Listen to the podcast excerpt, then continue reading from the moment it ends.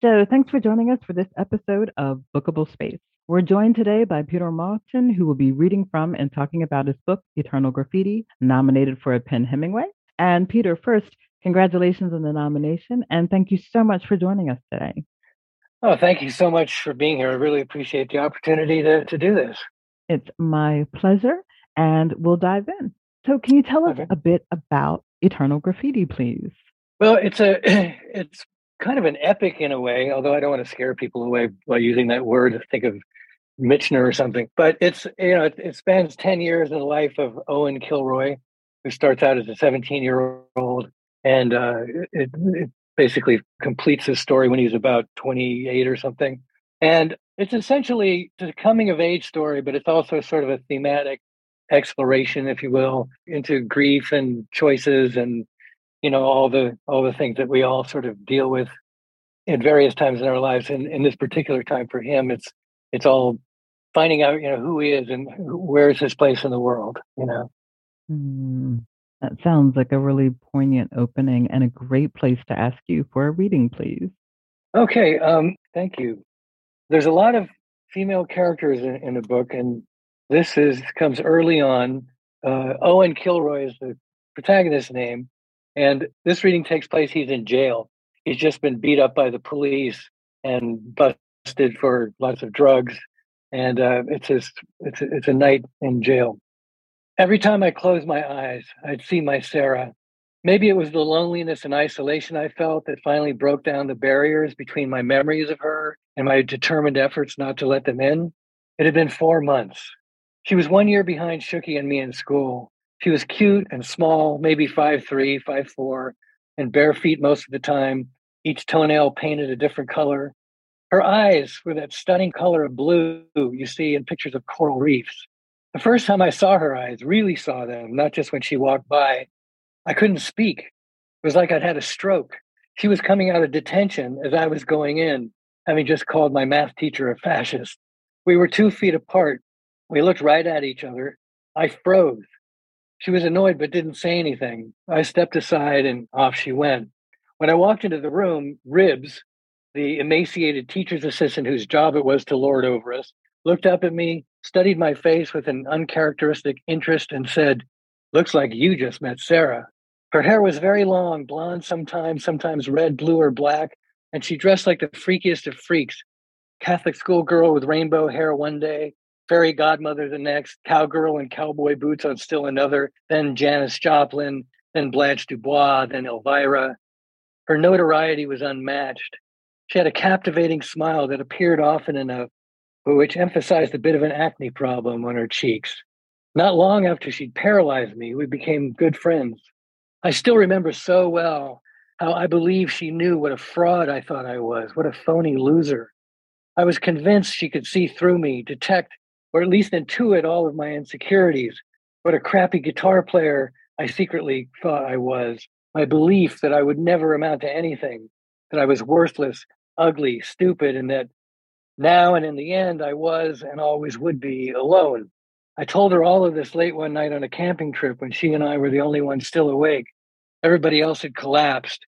We sat together under one cozy sleeping bag, my arm around her to keep her warm. She held my other hand. We were like two cats wrapped up in each other. Our faces were almost touching. We were being very quiet, which added to the intimacy. I could have kissed her, but I didn't.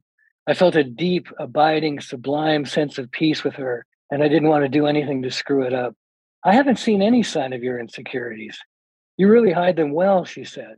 Thanks. They're there like broken glass at the bottom of a river. What about you? You seem like you don't have any, but you must, right? She laughed quietly, looked at the sky and said, You know, right, that the light from those stars took tens of millions of years, maybe hundreds of millions to get here, and a lot of them by now are already dead? Yeah, I think I'm the light from one of those stars. Oh, what a touching opening. Oh, thank you. You're welcome. So, what inspired the book? Well, it started with an image, really. I mean, some of this is about a third of the book maybe a quarter of the book is plot related autobiography, you know, and about the, the last two thirds or three quarters is just sort of, you know, fiction that happened as I was writing it. But the thing that actually inspired it came a long time ago. There was, I had this image of of a of a fire of a building on fire on top of a hill in Northern California, and it was the barracks of a of a juvenile prison. And there's a kid down the hill looking up at the fire, and he's just awestruck at it, at the rightness of it and the justice of it, because it's long overdue that something like that would be would be destroyed. And so it's this really vivid image of, of the fire at night and and his awareness that this fire was actually going to give him an opportunity to escape. And so I wrote that down and I've had it for years. And uh and you know, every now and then I'd be, you know, how you look through your files for things to write. I'd come across it. I'd try to write a little bit, wouldn't work. And then finally, one time, just a few years ago, I, I, I was able to kind of connect to it. There's another part of it too, because I had that, but I didn't have the character. And then the character Owen, this is a very strange connection, okay? But um, I went to see this movie called Shame, S H A M E, not Shame, the cowboy movie, but Shame. It's directed by Steve McQueen, not the actor, but you know the director Steve McQueen, and it it's just a really raw, raw, uncompromising movie with tremendous performances by Carey Mulligan and um, Michael Fassbender. And I, I was uh, it was one of those movies where you come out of it and you could I couldn't speak. And finally, my friend and I went to this bar and we talked about it. And I think the connection there, I was thinking, why did because Owen was sort of born in a bar that night in a conversation with a friend of mine, and I I couldn't really figure out what it was. And then finally, I think it was the rawness and the honesty of that film that sort of gave me um, it gave me uh, an insight into honesty and truthfulness that sort of I, I I don't know how else to put it. I was able to write this book because it opened up my um, willingness or, or or commitment to just have absolute honesty and truth in it to the extent that I'm capable of that.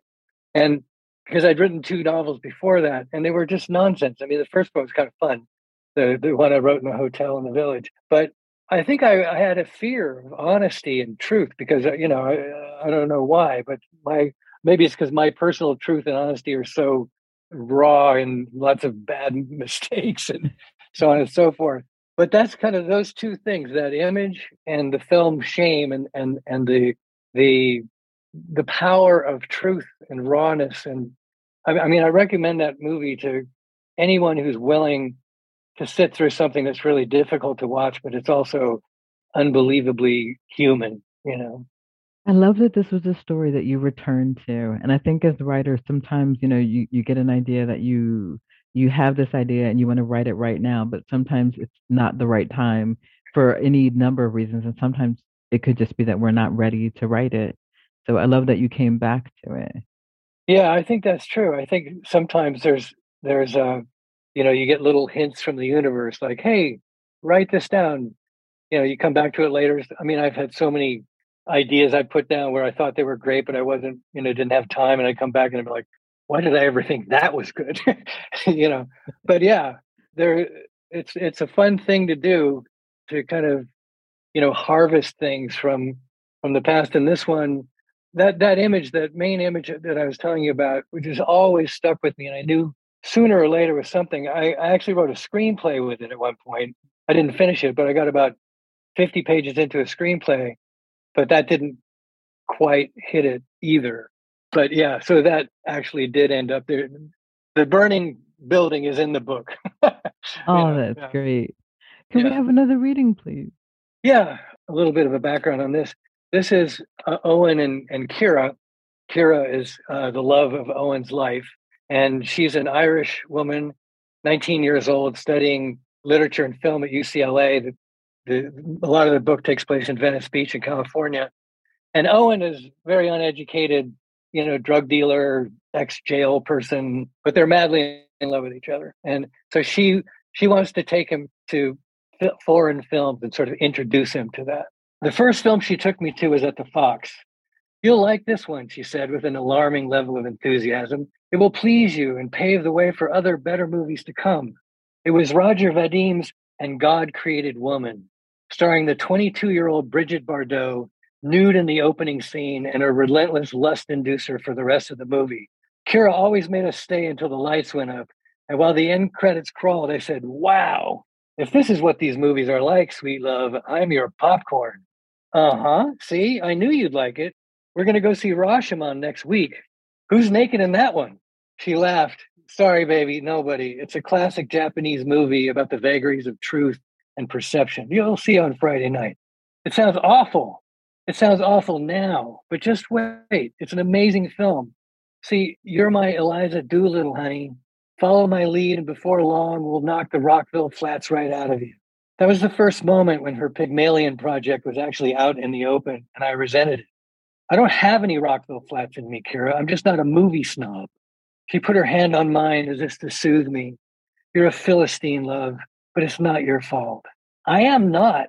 I read From Here to Eternity when I was in jail and I loved it. That's 840 pages. What's the longest book you ever read? I don't know, but that's truly amazing, love. Nobody reads books like that anymore. When we got home, I had to secretly look up Philistine. We went to the movies all the time, and I slowly began to look forward to them. From one screen to the next, I began to realize that it wasn't all pretentious nonsense. Bergman, Truffaut, Rohmer, Wertmuller, De Sica, Fellini, Varda, Kurosawa, these were a few of Kiera's spiritual guides, and they were to become mine. There were two reasons for my slow conversion. First, I didn't want her to be right about me being Owen Doolittle, so I resisted seeing any value in them for as long as I could. And second, I never trusted religion and film was for her a religion. She believed in its power. She so wanted to open up the world for me through these films so we could share them. And eventually she succeeded. This may sound cheesy, Kiera said one night as we walked out of the Nuart, weepy eyed after seeing The Cranes Are Flying, a moving, thought provoking Soviet anti war film from the 50s. It may sound Pollyanna or whatever, but I mean, think of it, oh the people who made this beautiful movie, the actors, the writer, the director, and so forth, they're supposed to be our sworn enemies. These are people we're supposed to want to murder in a nuclear holocaust. We're supposed to hate them. I'd like somebody to tell me how anyone could hate or even dislike Tatiana Samoilova and try to explain to me how she could be anyone's enemy. She gave an unforgettable performance as Veronica, a young woman who is brokenhearted by the terrible losses she suffered in the war. It's so painfully ironic, Kiera continued. These wicked, evil devils, these mortal enemies of ours, make a movie about the ghastly human cost of war. Their film is a gift to the world. To me, films like this do more to bring people together than any pope ever did. Organized religion, especially Christianity, turns people, turns nations against each other. Look what's happening in Ireland right now. They say it's not a religious war, but you can't look at it without seeing Protestants on one side and Catholics on the other. And I agree with the Catholics, which is a first for me. Not that I ever agreed with the Protestants either. There should be one Ireland for all of us. The sad thing about the cranes is like, how many Americans have seen it in the last 15 years? Maybe a few hundred. And all of those people are in LA, New York, or San Francisco. That's it. The rest of the country will never even know it exists. They'll never know the goodness of those people. And they'll go on thinking everybody in the Soviet Union is evil inhumane and wants to murder us too. And I, I should say that's a this is in, in, in the seventies with the troubles in Ireland is what she was talking about. Yeah, yeah. So the book takes place in New York and then also California. You said a lot of it takes place in Venice Beach. I'm curious about what makes those places the perfect place for the story and what did the settings make possible? I think um, that's a good question because the places in this book, there's also uh, Ireland plays a very big part in it. And I think, you know, uh, places can be like a character, like another character, or like a, I, I think I, I tend to think of it as a container, like Venice Beach, for example. The contrast between where Owen starts out, which is this backwater desert, nothing town in the Mojave Desert, and then Venice Beach, with you know the ocean and you know the, the, liveliness and for him you know the girls and the drugs and you know all that but venice especially at the time was so free and so open and you know it was kind of a beat up town in a way I, I don't know why people hadn't discovered now it's it's all you know tech people or whatever nothing against tech people but it doesn't have that bohemian quality that it used to. But it was just the perfect place for these young people to be able to get by on very little and have this beach. And there's so many scenes that happen on the beach in this book, really serious, life changing moments for these characters that happen actually on this beach. New York City Uh, is is a change. At one point, Kiera decides she needs to get out of LA and go to New York, and and New York is you know I mean New York is New York is that, that vitality and that that that energy and that it's it's uh, it, uh, maybe a more insular, more um, contemplative place in some ways because you're you're you're not you don't have the vast expanse of nature. You're you know the narrow streets and the buildings and and also friendships can be very, at least in my experience, friendships can be a little bit more uh, intense or or closer in some ways in New York. So this, at least when I was there, we were all you know we're all in this together kind of thing. And then Ireland, I have to add, uh, is more the spiritual element of the book in the sense that it's where it's where Kiera's from, and there's a lot that goes on there that's really crucial for another sort of a tone or element to to the novel. If that makes sense. It does, and now of course I'm really curious, and I think that's a great tone to ask for our final reading, please. Okay, this is um this is a bit of a point of view. It's not a point of view change, but it's now in present tense because there's a shift in the book. And this is Owen speaking. I drive over to Rockville Flats Boulevard and park the car, get out, hop the fence, and take the walk out to Manderley. I can still see Shooky there, waiting for me on that last day, raising his fist in victory. We spent thousands of hours here, and every one of them saved us from going crazy. On the edge of the ravine, I watch three hawks play in the wind. For a long time, I stand with my eyes closed, feeling the warm air embrace me just as it had the night Sarah and I made love in this place. The wind blows like it wants to gently send the past on its way, while at the same time the ghosts of Shooky and me smoke hash and dream of Venice. I put my hands flat on the spot where Sarah and I made love. Its gravity embraces me. I look way over to the other side of the ravine where Officer Lloyd chickened out of killing. There might as well be a headstone over there, too memorializing the death of my first life. In honor of Shooky and me, I light a second joint. Gazing out to the horizon out west, I let the magnificent view flow into me as if I'd never denied any of it. Shooky and I had wanted so badly to escape, and we were right. There had been nothing for us here. There was nothing left to feel or to know then. But I understand now that the pain I'd suffered was only a part of it. All the rest still belongs to me. Not everything need be lost in this life. It surprises me to remember that I'd spent much of my time in Rockville Flats laughing. And what did it matter that I was always high when I did? I put out the joint, leaving half of it unsmoked as a kind of offering to the gods. I don't pray to the gods often. I found them to be unreliable, but sometimes they come through. I say a silent prayer for Kiera and Sarah and Shuki and me and then include my mother and father. Those two might still be out there in the world somewhere, waking up every day, facing the struggle. Or perhaps theirs is finally over. I'll probably never know. I forgive them, ask that they be kept safe, and say my last goodbye of the day. It sounds like at the end of the book, but it, it's not. oh, thank you so much for reading to us. So, where can we find the book? Well, if you go on to the, uh, it's published by the Story Plant, S T O R Y P L A N T. And if you look up the story Plant and look at Eternal Graffiti, and I'll read these to you, but people can look up for themselves because it's probably too quickly. It's listed on the website. Available at Amazon, Barnes and Noble, Apple Books, Indigo, Kobo, IndieBound, and Book Depository. So it's out there, and it's um, being published on September 6th. So it's coming up. Congratulations. I hope you have a wonderful book launch. And thank, thank you, you so much for joining us and for reading and talking about the book. It's been such a treat. I really appreciate it. Oh, thank you so much, Yvonne. It's been a really, it's been a great pleasure, and it's been, uh, it's been wonderful meeting you. Oh, it's been wonderful meeting you as well.